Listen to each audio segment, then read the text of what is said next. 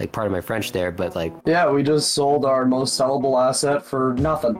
So that sets a great precedent. The West version of Boston, sort of, in some ways. The full unanimous, this is the theory of the Real Housewives of Hockey. Welcome to another episode of the Real Housewives of Hockey, sponsored by A Fleeting Will to Live. Uh, I am your host, Riley, and uh, let's just say if there was an embodiment of a person that is the tank for Connor Bedard, that would be me. Well, hopefully not you. Hey guys, um, happy to have you guys back, and sorry for the uh, the little pause in uh, in content for you guys, but we're happy to be back, and we want to wish our listeners a very happy New Year. Yeah, um, it's not that we just forgot about the podcast. Mainly, we've been working on bigger projects, and so with that, we've been spending more time on the back end of trying to build up some of this content, which we'll talk more about at the end. But we're, we're sorry that we haven't been able to get out as much content, but moving forward, it should be more regular. And I'm Stu. All right, yeah, we've been uh, working on some other things that are coming in the works. We're excited about it. But now, I guess we should get into what we've got going here. Yeah, so we're just gonna start with like a quick update on the teams that are surprising each of us. So for me, I've just been in love with watching Kraken and Sabres content because they are two of the most fun teams in the league. Both have have a like a 3.8 and a 3.9 goals per game, which is ridiculous and actually tied like tied with Boston for the Kraken and the Sabres are above with their 3.9 and the funny part is when you look at those those three teams in a bubble, you can notice why Boston's the best because their goals against is only a two two point one two versus a three for the Kraken and a three point two seven for the Sabres. So if you want to watch exciting hockey, watch Sabres, watch Kraken because they're gonna score a lot of goals and they will get scored on a lot. Interesting. Evan, do you want to take the next? Yeah, so two teams for me this season that have surprised me. Um, starting in the East, New Jersey, I don't think any one of us expected them to be or to have the start that they did. I mean, they were like literally the best team in the league or like top three for like the first quarter of the season. It was pretty ridiculous how good they were. And uh, I mean, right now they find themselves second in the Metro with the Rangers. So that should be fun for those two teams' fan bases. But um, yeah, really good. The, the just the team has emerged in a, in a good way. All the pieces, all the big pieces, um, in, in in play for them. And then in the West, I think Winnipeg's been like sneaky good to be honest. If I'm not mistaken, I think they're top of the Central. I think. Let me just Tied, yes, tied they- for top of the Central. tied for top of the Central. They are yeah, they were tied with Dallas. I think kind of co very quick co mention to Dallas too. I think Dallas is Dallas. I think we knew that how good they, they could be because of uh you know that top line of theirs. There's uh, a- yeah, DeBoer would change there in Dallas, and it seems like he's really going for much a depth heavier lineup, while still obviously relying on his beautiful, perfect line of Hintz, Robertson, and Pavelski. So it's interesting to see like what has changed for them this year versus last year in that sense, because they've split up Benn, they've split up Seguin, and that has worked for them. Yeah, and just to quickly, I think wrap on on, on Winnipeg is um, some of the things that made them a really good team.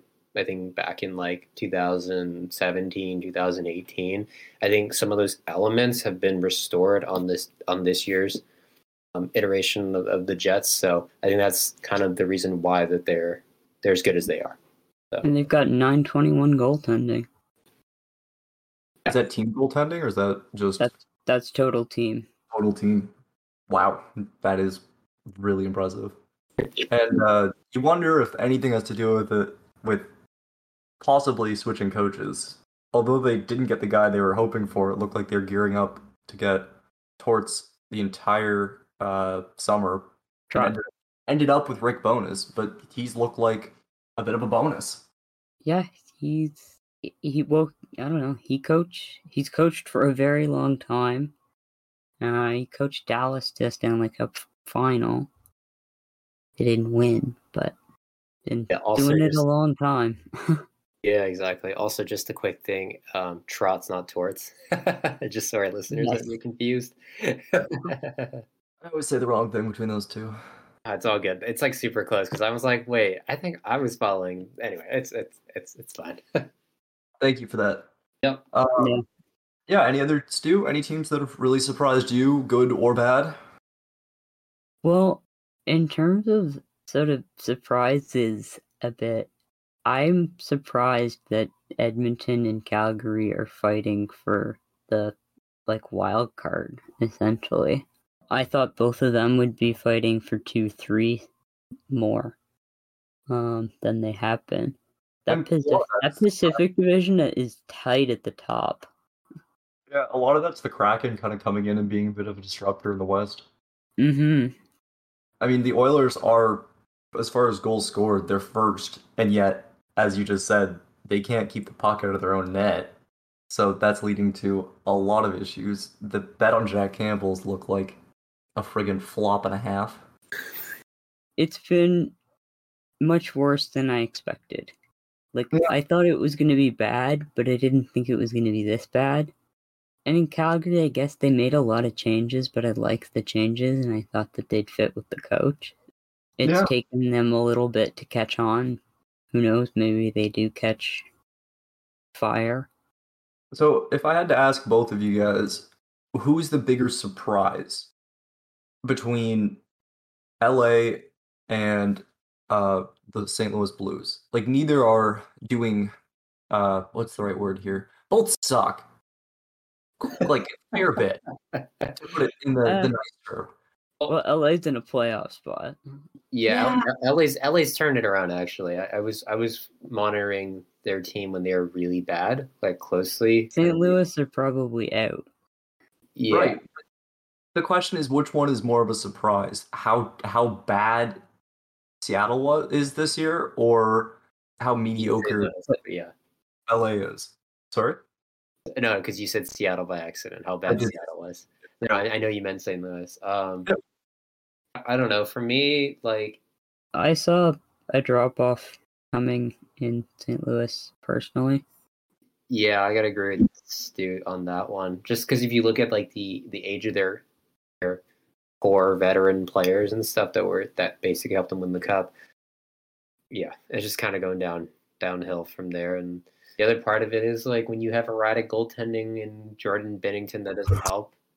Again, the team in front of him hasn't played well at different points too, and then when they need him to make the save, he doesn't. So it's just kind of like this ebb and flow of things that kind of eat him alive and I think also like I know amongst St. Louis fans have heard, I've seen and heard this of like oh like losing David Perron like really hurt us and the whole David Perron effect. Take that for what you will. And then LA's just been kind of weird, kind of like the West version of Boston, sort of in some ways. I'm gonna need you to go on and explain that. So like basically like the cores are really old, they're established, they have like their winners, right? Like any moment you kind of like anticipating like a like a big fall off because of the, influx of, of young talent that that's coming in. Um, that's going to need time to basically progress and um, make them become a really good team. Because So, usually what when is the young talent that Boston has? There's a young talent. That, Bo- I mean, the only young talent they well, it's like Mac. Okay, you know what? I, I can kind of see why you would like you have questions about what I why I said What is that. good as Linus Ullmark? 25 year old Charlie McAvoy. Okay, let's be real. Okay, we talked about 24 year old before. Jeremy Swayman. Okay, let's let's let's let's also be real here. Okay, The other Recently of it extended is- is- 25 year old Pavel Zacha. I'm not done. core- no, is the main core of the teams dropping off at different points, right? I, the, the reason why I even brought those two up, those two teams up in the way I did, is because of that. Like you look at Kopitar, Doughty, and Quick, and then you, in Boston you think of um, Bergeron and Marchand, and then obviously them having David Krejci back this year really helped them give them like an actual two C because without him, Charlie Coyle was their two C. So like really helped to fill like holes in there. It is just interesting to me that you're comparing a team that might break like the wins record this season, like as, as an aging core that's falling off. To a team that's third in the division. Yeah, no, for sure, for and sure. has but- and has not gotten very good goaltending at all. No, no, no, whereas the other absolutely, team right. Has had absolutely. excellent goaltending. Absolutely, but the thing is, is that I'm also prefa- prefacing this, and I'm looking, I'm taking a wider view of this in the sense that, like, yeah, we're looking at it this season, but before this season, we were all talking about Boston falling off, the potential of when it was going to happen. Just similarly with LA too. Yeah, and like honestly, Like that's the year- reason why I say I say what I say. No, because like you guys, with what you guys are saying, I, like I agree, and you're speaking factually to, to what the standings reflect for both teams.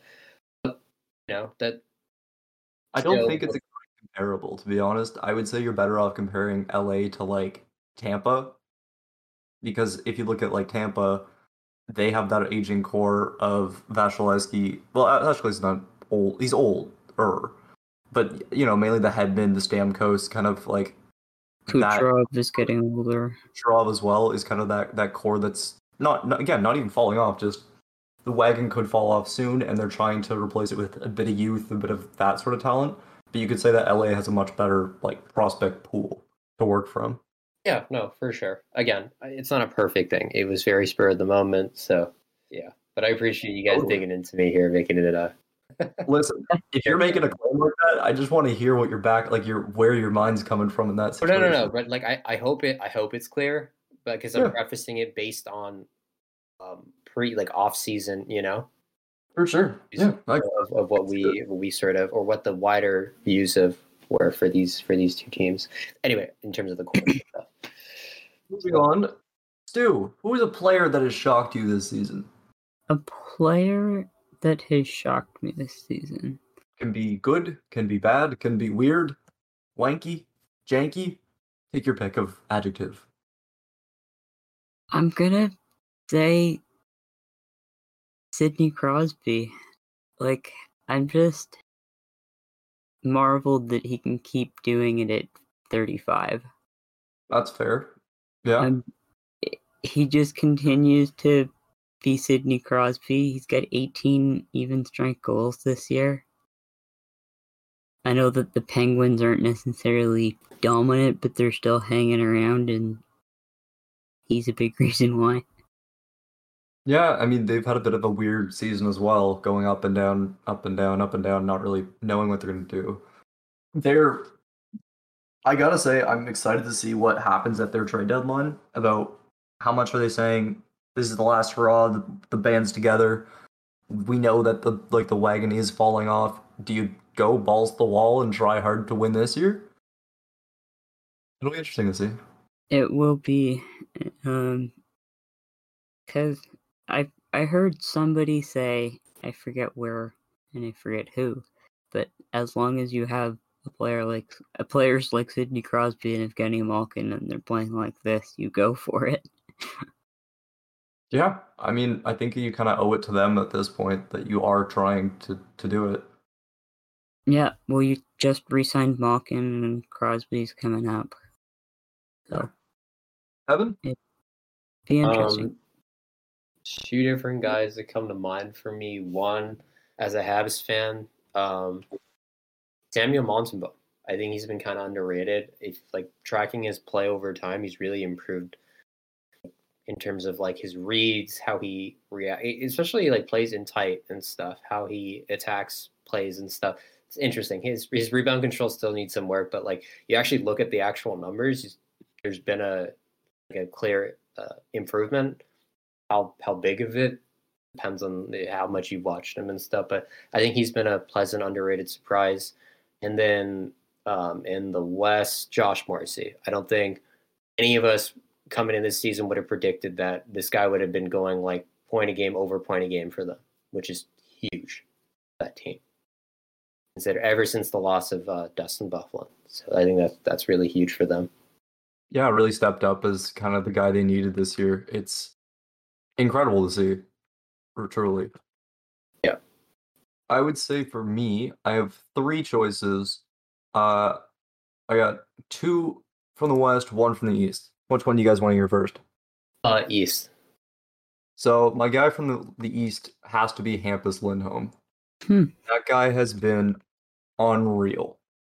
I'm just trying to pull up his stats right now, so I apologize. Oh, all good, all good. Yeah, no, I just to fill the. Yeah, I think I think that's great that you picked him because He's got Without- 28 and 42. yeah, Yeah, and most of that came when he was the guy before Mike McAvoy came back. He's now been pushed into a bit of a smaller role, so his point production has stepped back. But I don't think anyone would have predicted that he would be on pace for a 55 point season this season. He also he also leads the team in hockey reference defensive point shares. Yeah. So he's been a staple for them. He's been incredible and really like he's just so good in every situation. Like you you put him out there for your penalty kill, you put him out there for your power play, and he's just been really well rounded for them, like a really good staple. The other guys that I have are Zach Hyman. This guy went from having what is that? That would be 70 points last season in the calendar year, like playoffs included, to he's on pace for 87 just in this, like in an 81 game season for him because he did miss a game. Um, because currently he has 20 goals, 27 assists in 44 games, putting him at 47 and 44. Yeah, it's pretty easy to do this sort of thing when you're playing with elite talent, but he went from playing with Auston Matthews to showing why Connor McDavid is that guy and just that level above anyone in Toronto. And it's incredible to see that. Like, I mean, really, that contract that they paid for him is looking like pennies. Yeah, it's been good for them, but they still can't keep the puck out of their own net. No, Okay. Well, here, that's the problem. I'm gonna I'm gonna I'm gonna take a little bit of credit here, Riley, because of the conversation that we had of me bringing up Zach Hyman. But anyway, I do love the pick though. Yeah. Then the last one, this is more of like a if you're looking if you're in a smaller league and you're looking for someone to pick up in fantasy and you need a defenseman, a good choice is Matt Benning. Because most leagues don't look at plus minus, so you're not screwed there. And he is two or yeah, he's two points off a career high in half a season. He has 19 and 43, and he does lay the body, he does block shots, so if you're looking for a guy to like sneakily pick up in your fantasy league, Matt Benning is a good way to go. Interesting. Yeah, is he gonna light the world for you? No, just again, surprised. I was very surprised. This guy went from being known as like a pretty good staple sixth, fifth defenseman to playing like second pair and playing quite well. So I'm happy that the Sharks signed him. I don't like that it's a long term deal because we have a lot of guys, younger guys that we're gonna want playing, and he'll just be dead weight contract to be honest. But for this season, if again for fantasy, might be a good guy to look at. All right, duly noted. Any other players you guys want to shout out to, or Um, I guess I'm I'm a bit shocked by the Leafs goaltending overall with the the two guys they signed, not including the couple of games of Erik Kallgren. hey, Um, but just because I watch the Leafs the most these days, I was pleasantly surprised by Matt Murray, and I thought that like over the years watching Samsonov in Washington, I thought that there was a good goalie there. I thought that when he was when he was on, he was on, and the, the Leafs rode that for a little while. we'll see how the things continue to go as they do. for sure. We've seen Matt Murray commit some robberies quite a few times this year. Like, is he the most consistent guy? No, but when he's also dialed in, he's top, he can win a goalie battle. He can. Evan, anyone else you want to shout out, or you want to move on to the next segment? Uh, Logan Thompson in uh Vegas. Him stepping in. U Sports guy.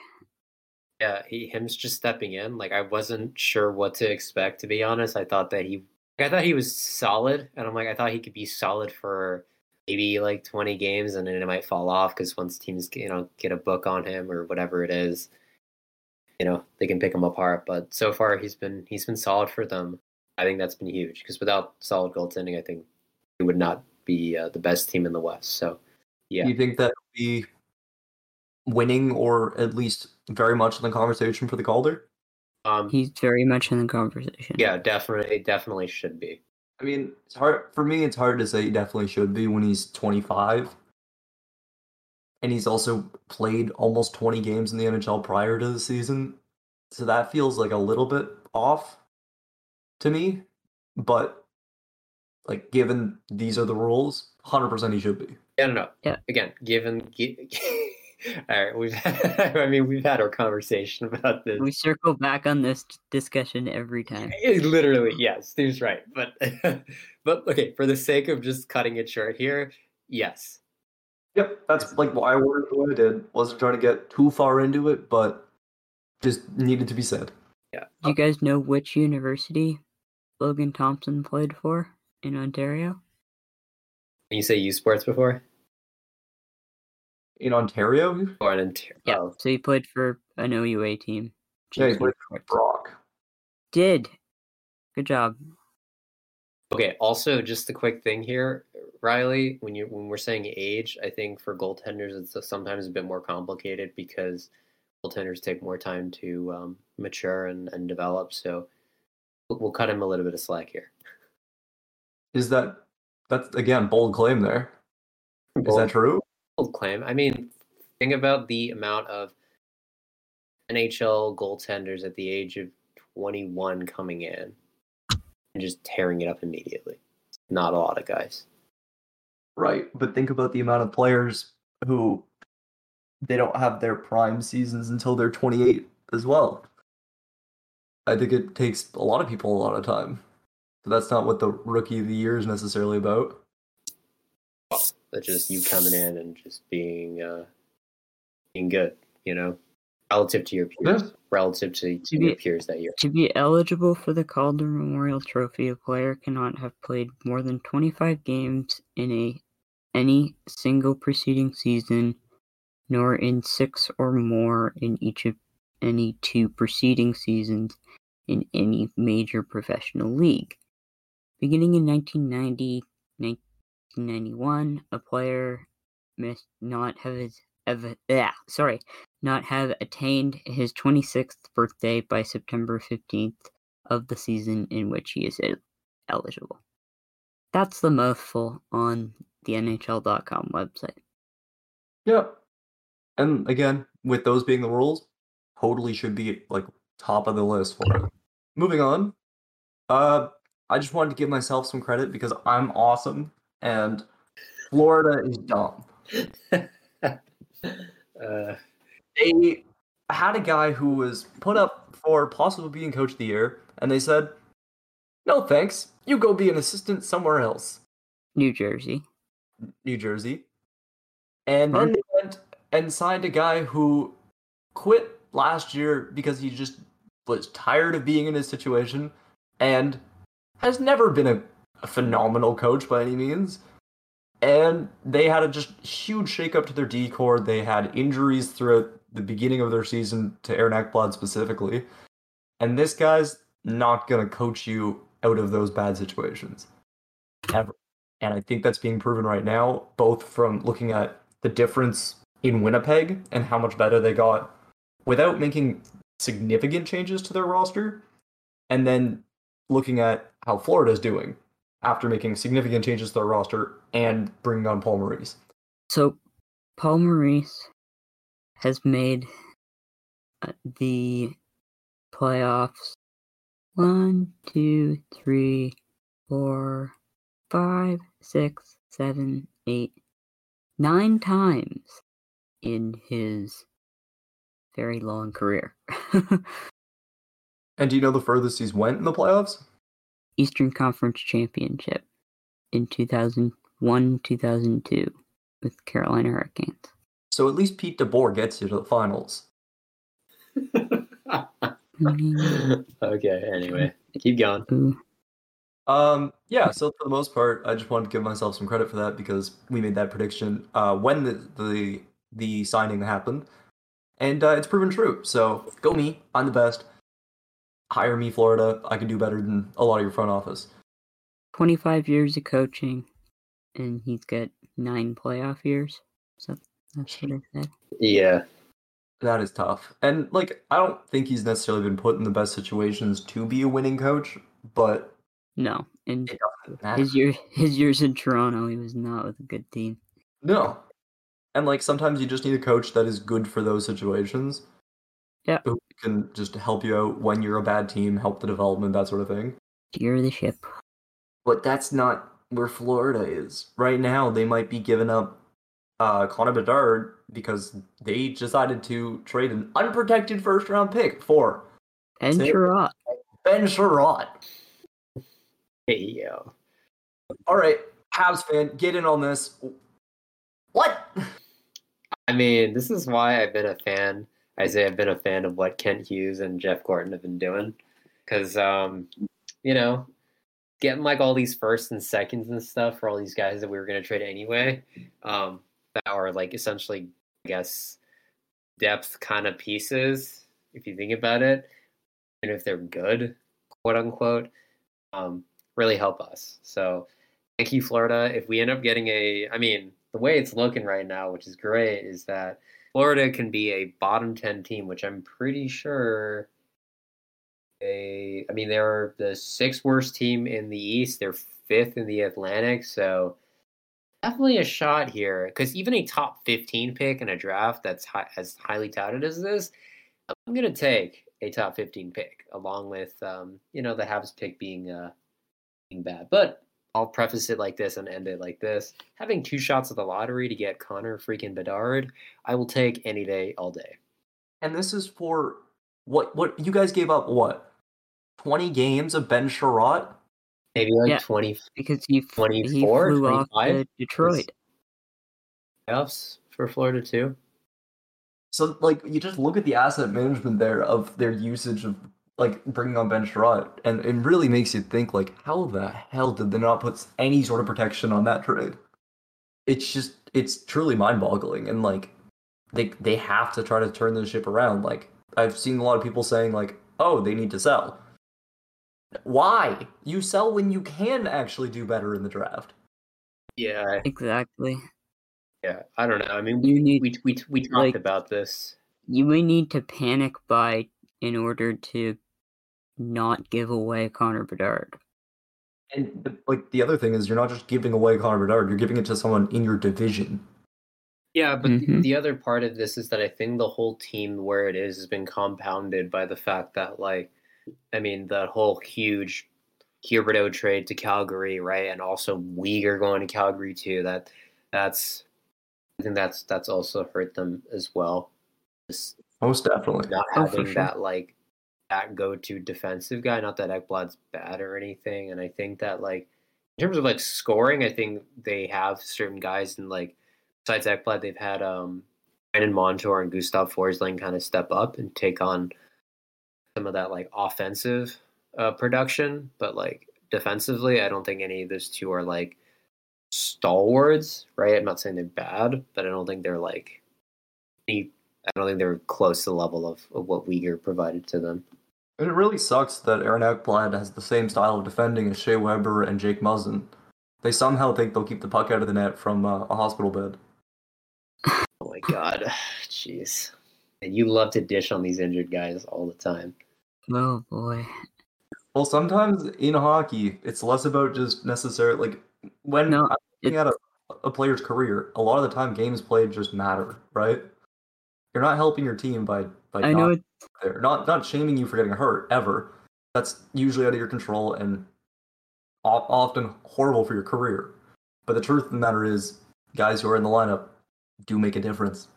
I know it's football, but Mike Tomlin says that about some players on the for the Pittsburgh Steelers. He's just like availability, it's a skill. Yeah. yeah. The, the, I mean, like, and then the other part of it is that, like, I, I just I just checked, and like Ekblad's played 33 games for them this season, but I also think losing him, also losing him and Barkov. Barkov's only played 34, so they've both missed about 10 games, Seven. 10, 10 games, give or take, maybe. So like that definitely doesn't help. You're missing your number one center and your number one defenseman. And Moving the forward- depth, the depth, like not being able to fill in depth, like they they have been before. I think that that's hurting them too. And then you think about it, like a guy like Anthony Duclair, that was a 30 goal scorer basically for them, or at least a pace 30 goal scorer last year when he played. like not playing at all too. I think that's also hurt their their level of scoring as well. Lost Mason Marchment. Um, you just go down the list. I mean, all across the board, there have been like downgrades and even like the coaching. As you, mean, I'll give you uh, like a, like a, a lot of the credit, but I think we all sort of agreed that like Maurice move was like would just kind of make them mediocre and like meh. No. And then in the end, they've been worse than that. Yeah, that's the thing. So really not great. Moving on to another team that uh, is worse than anyone would have thought, uh, Vancouver. So recently, there's been rumors about Rick Tocchet just taking over for Bruce Boudreau, who hasn't even been let go of his job yet. So they're doing this while this guy's still there. And he was asked about it, and he responded with I don't know the direct quote, I don't have it in front of me, but essentially just, I'm going to keep coming in until they tell me not to. And as a player, knowing your coach is going to be, is pretty much lined up to be fired, how do you keep your nerves? How do you, like, do you keep listening to this guy's system, even though you think it might get fully flipped on his head? Like, any insight into, like, what, how you would be facing this, like, mental dilemma as a player? Yeah, so the, the direct quote is I just wake up every day and go to work until they tell me not to. Yeah. So if you knew that your boss was in that situation and he's supposed to be your motivator, supposed to be your strategic planner, does it affect anything about your job, would you say? Evan, I'll go to you first. Oh, okay. So as the coach, I mean, oh no, as the player, right? Yeah.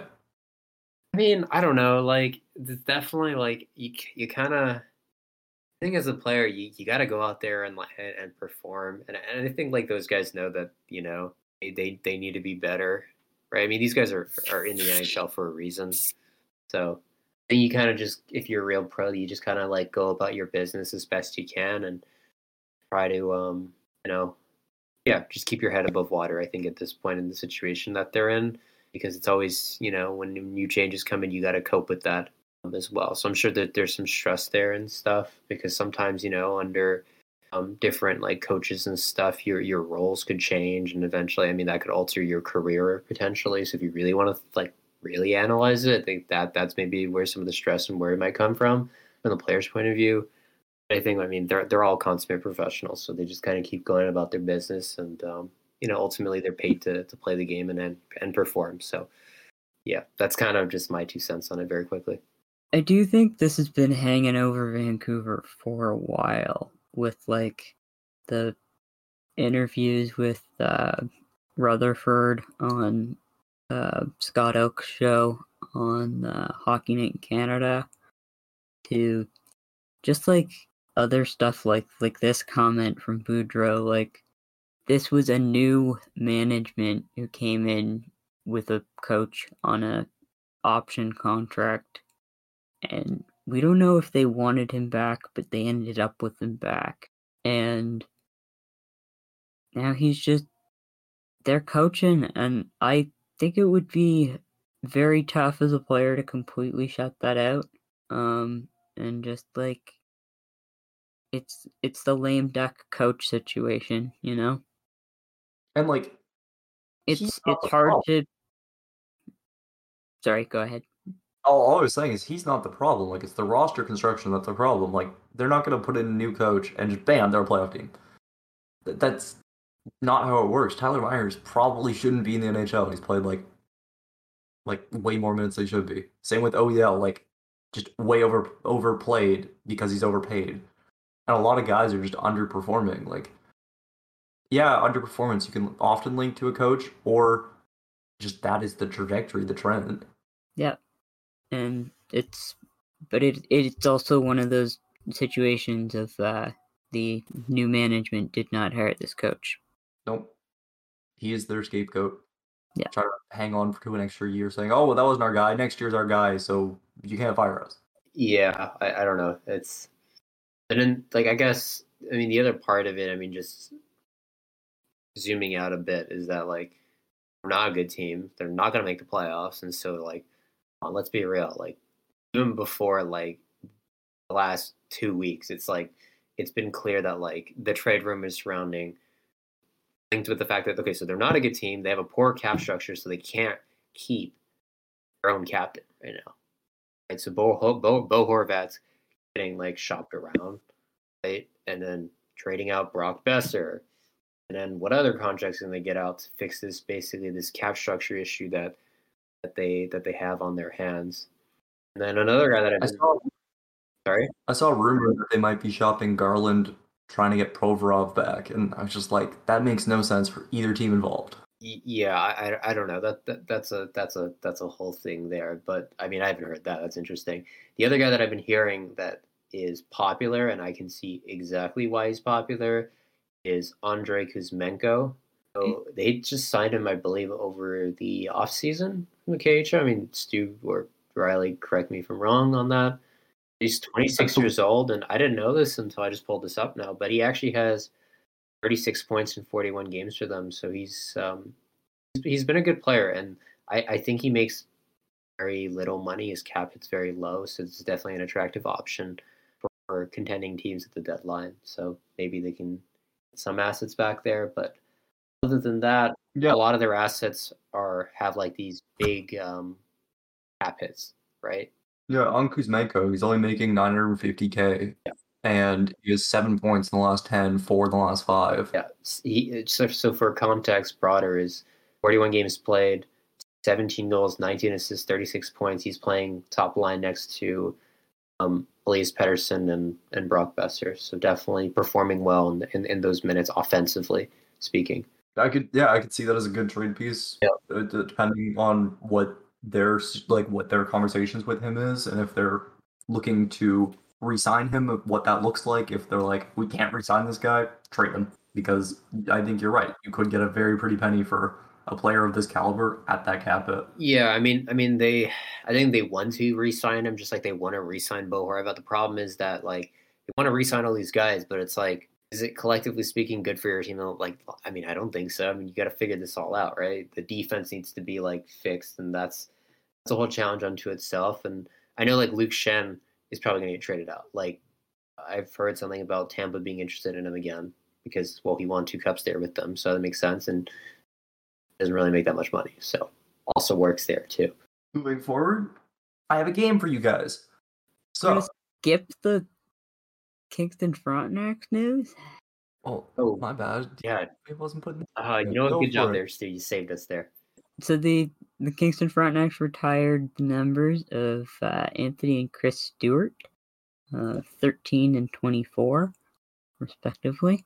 Uh, and we just wanted to recognize that. Uh, Riley and I grew up watching both Anthony and Chris at uh, the old Kingston Memorial Center.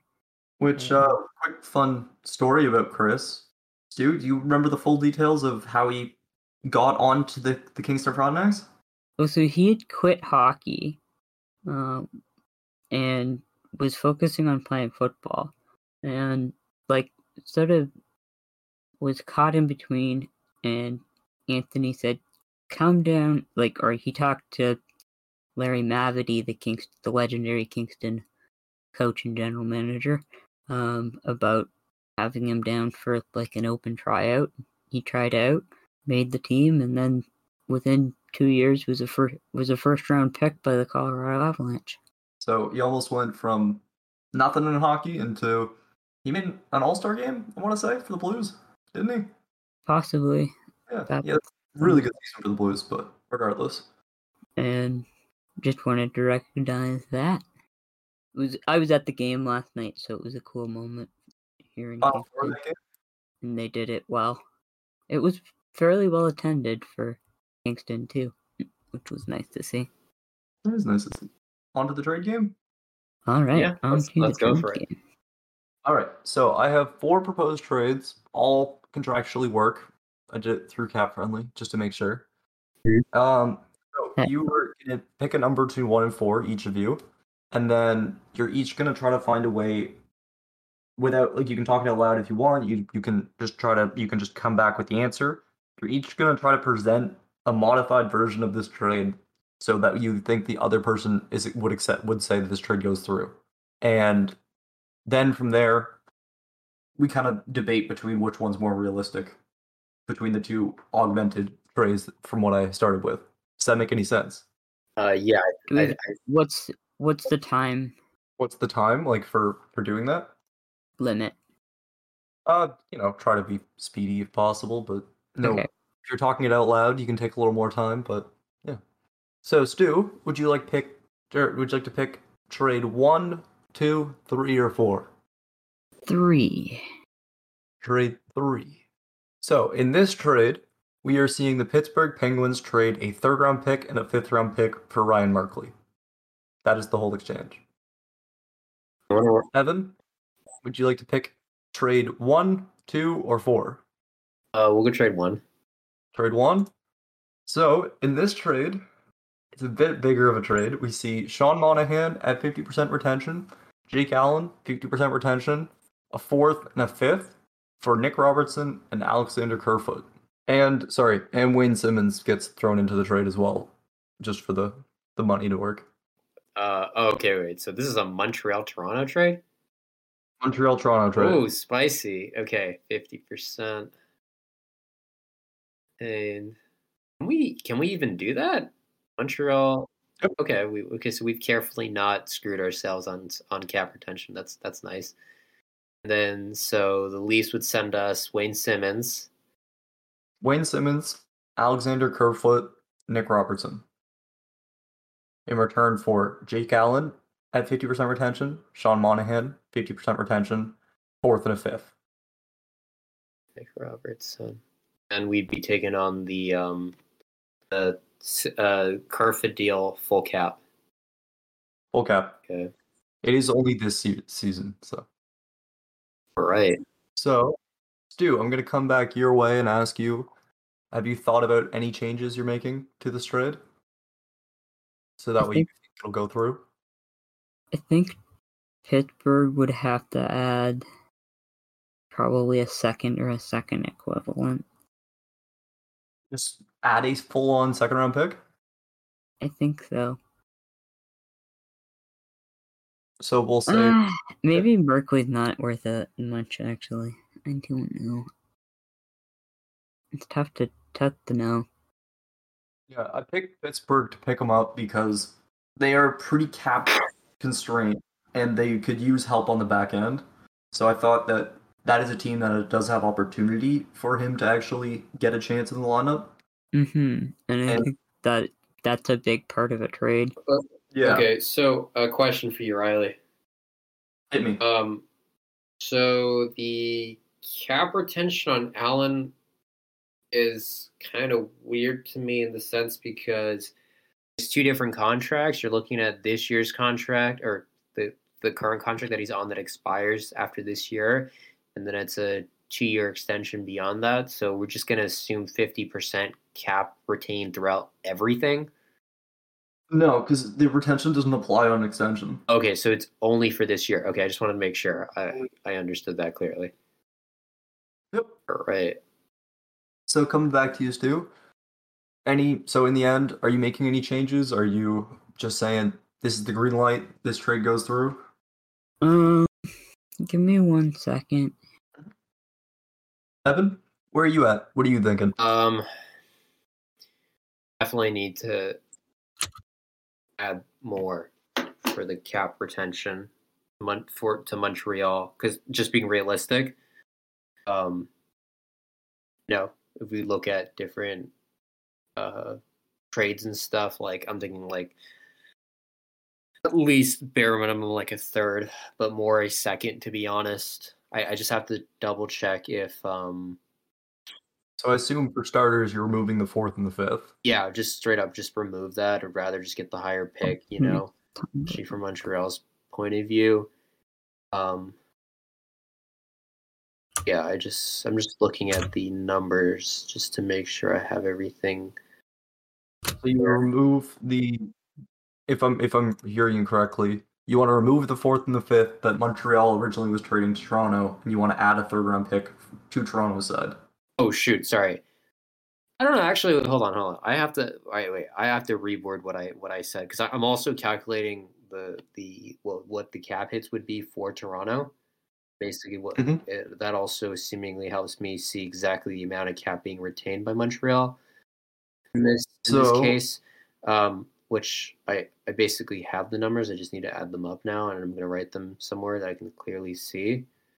Yeah, Here, 'cause- this 'cause also we're basically we're, we're retaining um 4.6 4.625 million in cap space, um, which is a decent amount of money if you think about it. So like I think like I think we I think Toronto should be adding like a second round pick, the minimum.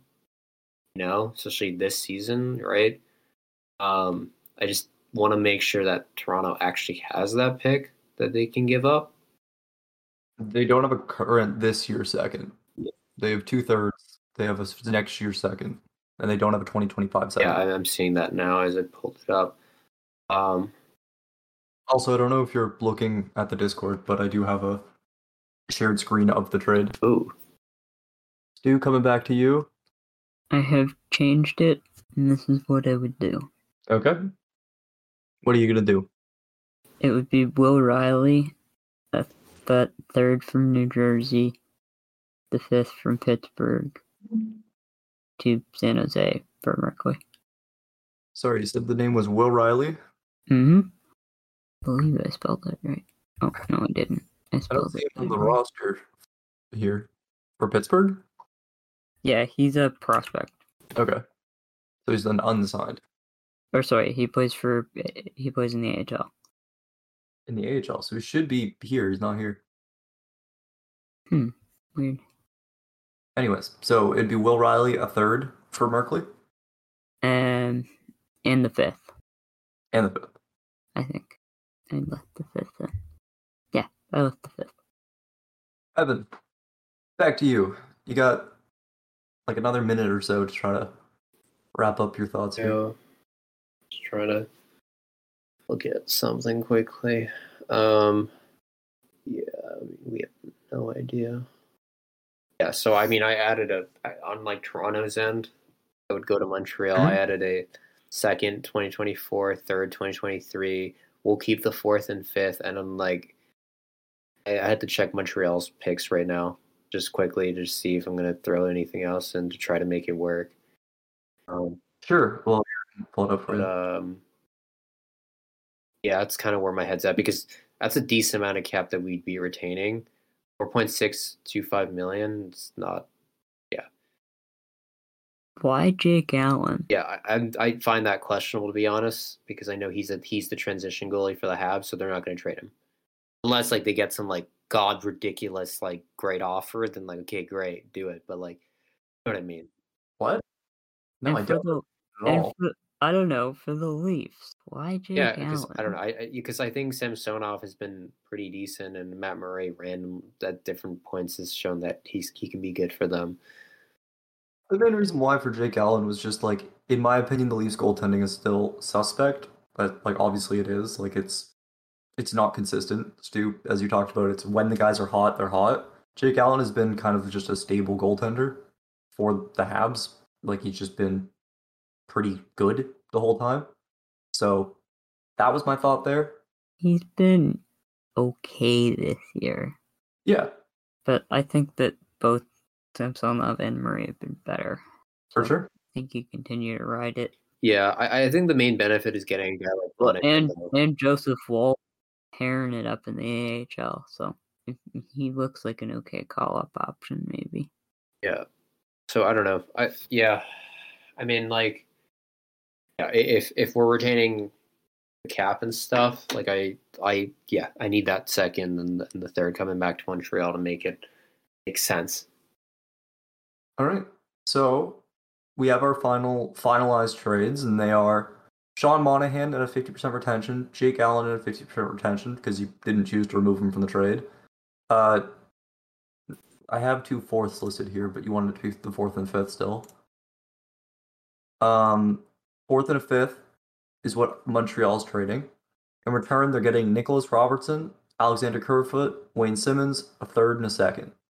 So, the final part about this trade is which trade do we think is more likely to occur? And I think we kind of spoke our way into this already, but the Ryan Merkley one seems to be a bit of the favorite because it's a bit of an easier trade, obviously. You don't have to deal with all the retention. But value wise, I do think both seem quite fair. It's also it's also out of conference. It's also out of conference. So I do think that my vote would be towards the Merkley deal being more likely to occur. I'm also the same. I also don't think that the Leafs are gonna, if they are gonna deal Nick Robertson, my thoughts or feelings, I don't know, would be that they deal him out of division and would not deal him to Montreal. Fair enough. Evan, final thoughts? Yeah, I agree. Just the piggyback of what Stu said, the Robertson thing going. I'm like, I just that would be kind of weird to me, and I don't know. It's just not in the best interest of the Leafs, and um, yeah, I also don't think that Wayne Simmonds is gonna go anywhere because he doesn't make a ton of money and he's just kind of here on goodwill. Yeah. In this case, he had to be there just to make the trade actually go through. Yeah, no, that yeah. I- like- I mean, I, I noticed I noticed that immediately when when you had it in here, and it was like that would be one thing that would keep it from happening entirely, like in the real world. I think, but it's fun to muse. No, for sure, exactly. And I didn't, I didn't want to take any players out per se because I don't want to tangle it too much because I just, just for the fun of the game and stuff. So I just wanted to add assets to just try to see if I could balance it out in some way.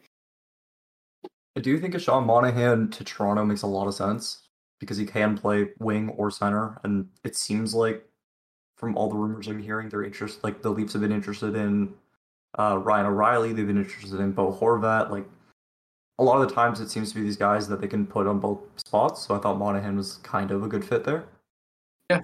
Well, and I think that your inclination to have Alex Kerfoot in the trade makes a lot of sense because he's on a $3.5 million contract that is expiring. So he can be an easy sort of salary in a trade. Well, thank you for uh, for going through this thought experiment with me. Um, so I would just like to wrap up by saying, like, we were talking about this big project that we've been working on, and just to give a bit of a teaser of what it is, we are formulating a roster on the EA game NHL that will be the all-time rosters for every OHL team. And I'll let Stu explain the rules about what makes it what makes you eligible for being on these teams and why people are where they are. So the reason that we started doing this actually was because there was a a Twitter um and I think Facebook, but uh it was on the on the Kingston Frontenacs um pa- social media pages and it was like build your all-time Frontenacs lineup and send it in. And so I did that and talked to Riley and we said let's build a whole lineup. And then later I was thinking I could do, let's just do the whole league. And so as I was doing it, I was setting different parameters. Um, and it was so primarily I went to games played um, in professional hockey um, at the NHL level. And then after that, I picked players that maybe played some AHL. Uh, but over time, we realized that we were going to have to make a lot of those players. So we just started replacing them with current players on the teams that they play for now. What is the year cutoff that you you said? Um, oh yeah, and so every the the eligibility um it goes from 1970 to 73, um, which I I'm gonna just quickly double check that. Um, and I know, for example, like people might think of Nazem Kadri as being um, a guy in London, but for the sake of this, the way we were deciding what team you played on, it had to do with where did you play longer. So we didn't decide these teams, so you will see a lot of some teams that are significantly better, some teams that are significantly worse. 73 74. That's the the beginning cutoff. That is the first year because it's the first year of the Kingston Canadians. And then we just held on to that all the way through for every team. yeah, so that is a bit of a teaser for what's to com- like what to expect coming up. We're going to be building all these rosters. We'll be releasing the rosters. Stu might write an article uh, talking about this league. We're hoping to get the word out there about this because it has been a lot of work. Because just building the rosters alone has taken like probably about twenty plus hours, and we're not fully through it yet. So we really hope that you enjoy it and take interest in seeing what what team has really built the best uh, Well, has built the best NHLers out of their their OHL teams. and that's been one of the really cool things about that project is it's just shown me like what teams have really developed NHL players and stars. It's interesting that not all of them like sort of resulted in memorial cups or championships, but um, very interesting to watch the the building of teams through teams, if that makes any sense. I can see where you're coming from. With that. Evan, anything you want to say about the all-time OHL team coming up? Oh, um, yeah, no, I, I, I've, uh, you know, I, I've obviously behind the scenes and stuff working with these guys, but a, a big credit to them. It was, you know, their idea to, to develop this. But um, yeah, the work that they've done so far is, is really great, and I think you guys are going to definitely enjoy uh, what's to come. So definitely excited to share that with you guys once we're uh, once we're finished with all that.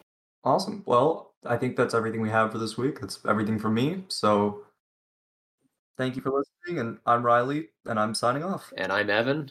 Um, Stu, signing off for the week. Thanks for joining us.